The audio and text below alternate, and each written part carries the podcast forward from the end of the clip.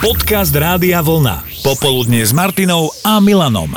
Niektoré vyslovené vety sa dedia z generácie na generáciu, napríklad ja v tvojom veku, čo všetko som dokázal, čo som ovládal. Mm, ako keby som rodičov počul.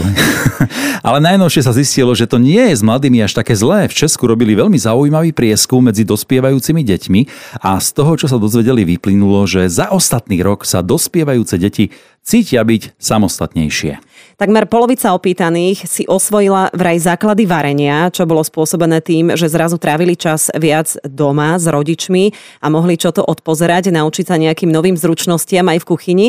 A vieš to asi aj podľa seba, Milan, že prvá úspešne zvládnutá uvarená práženica pridá na pocite samostatnosti. A chutí najlepšie. Hej. A navyše začali sa deti viac starať o svojich mladších súrodencov a neutrácať toľko za zbytočnosti, lebo ani to vreckové zrazu nebolo v takej výške, ako keď chodili do školy, takže hrdosť na seba je určite na mieste. Aj v popoludní s Martinou a Milanom sme sa teda rozhodli opýtať sa aj vás na to, či si spomínate na pocit, keď ste vy boli na seba ako deti hrdí, že ste niečo zvládli sami. Martin mal vtedy okolo 10 rokov. No, tak približne 10 rokov som mal, áno. Bol si v obchode s babkou a čo sa dialo? No, v podstate my sme tam iba tak prišli nakupovať a ja som si všimol, že za nami je taký nejaký, no nie že divný, ale čo ja viem, taký, nezdal sa mi taký chlap, Uh-huh. A on tam predstieral, že nákupuje a stále pozeral na tú babkinu penaženku vlastne, ktorú držala v ruke. No a ja som si to všimol a teda som jej povedal, že babi pozor na tú peňaženku. On ťa počul, hej? No on ma počul, ona sa uh-huh. pozerala na ňo a si ju schovala do kabelky a ako dala si ju pod ruku a on vtedy vlastne on tak rýchlo prešiel okolo nás a povedal mi aj teda nejaké neslušné slova, ktoré radšej nebudem hovoriť nahlas. Uh-huh. A potom vlastne si ho predavačka všíma, že je tam v obchode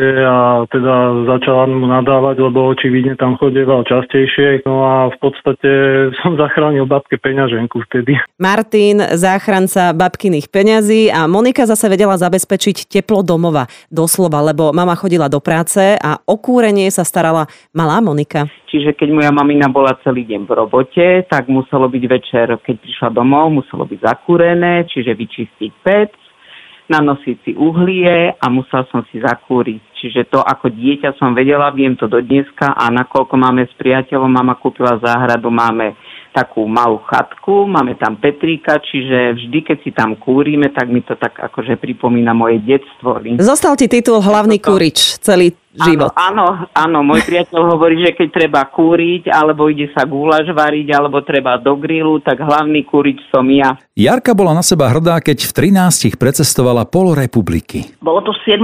7. 8. ročníku na, základ, 7. na základnej škole to bol ešte hlboký socializmus. Ja som sa vtedy proste vybrala na prázdniny ku babke na Moravu. Som proste máme povedala, že chcem ísť vlakom. No a v pohode, ona dala mi peniaze na listok, išla som. A keď no a povedzme, išla, že odkiaľ si ty išla, hej? Z Košic. Z Košic na, na Moravu. To je Kojetín, to je okres Pšerov. Mm-hmm. Tak to je kusisko cesty, to nejakých 500-600 kilometrov možno? Uh, asi 400, dačo také. Mm-hmm. Tak. Ale už len to, že trebalo dvakrát prestupovať, to nebolo, že no. stanem v Košiciach na vlak a vystúpim hej, v tom meste a ma tam čakajú, hej, to je o ničom. Si sa musela trošku Ale zorientovať na stanici. Hej. No a Janka mala v detstve poriadnu kuráž, lebo hrať sa na kaderníčku a strihať bábiky, to jej nestačilo. Čo si dokázala? No, ostrihala som moju mladšiu sestru, keď som mala 8 rokov. A prečo? Bola som na to veľmi hrdá, lebo nikto jej, e, nikto jej ich nedokázal strihať, lebo ich mala krásne, mala ich až po pás.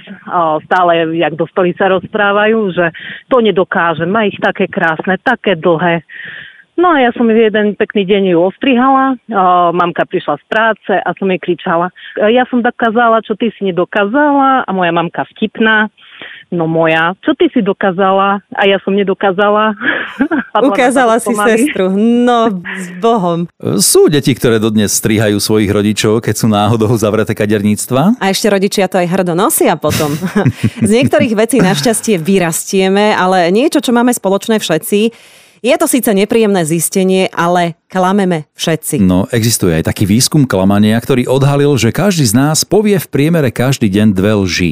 Ale rátajú sa tam aj také tie mm, nevinné klamstvá, ktoré nikomu neublížia. No ešte dobre, že existujú tie milosrdné lži, inak by sme asi veľa ľudí okolo nás urobili veľmi nešťastnými, úplne čistou pravdou. Mm-hmm. To by nebolo až také dobré. Si predstav, že by si odpovedal úprimne žene, svojej alebo akejkoľvek, ktorá sa ťa opýta, že či sa ti náhodou nezdá, že som nejako pribrala a ty No, by si Dvakrát povedal... by som si rozmyslel odpoveď, alebo teda čistú pravdu, že koľko skutočne stála kabelka, by si vedela povedať svojmu partnerovi? Uh, No, dobre, tak treba uznať, že tie naozaj nevinné klamstvá ešte, že ich máme, lebo udržiavajú aj pokoj v rodine. Mhm.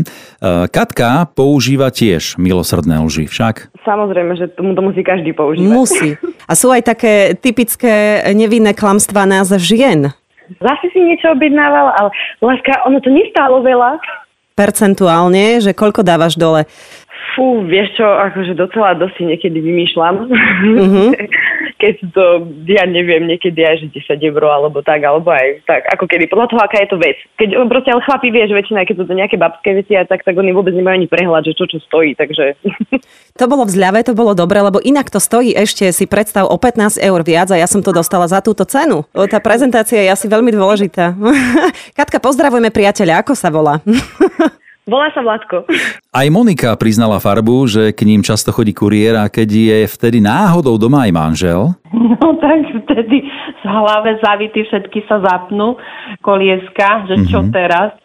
Hej, lebo no tak ja si myslím, že každá jedna žena to takto asi nejako Podobne na rieši. keď nie Mhm. je doma. No tak e, čo už, no už len pozera, už ja to preberiem, no a manžel, no čo zase si objednala? No a máme my ženy také dobré finty a na mňa najviac zabera taká tá Bože, nepamätáš sa však, ale to som ti o tom hovorila, to už tak dávno, ono to nemali, vieš, a teraz nejak to, ja neviem, naraz prišlo, tak vieš, no čo už teraz? No, to tak Áno, a ten manžel, keďže nepočúváš tak dobre ako každý manžel, tak zostane vlastne on v pomikove, že vážne mi o tom hovorila, no je to možné inak, no. to si presne vystihol, že potom to tak využijem. Vidíš, treba počúvať. No vidíš, no nepočúval si, no ja teraz nemôžem za to, no že... No, že to prišlo, no jasné, hej, presne. No. Marcelka nám rovno poslala štyri najčastejšie, ktoré používajú partnerky smerom k partnerom. Prvá, neviem, kde to je, ja som sa toho ani nedotkla. Druhá, to volala kamarátka. Tretia, že bolo to vo výpredaji. Áno. A štvrtá, že som na ceste. No to nehovoria len kamarátky, to aj kamaráti hovoria toto.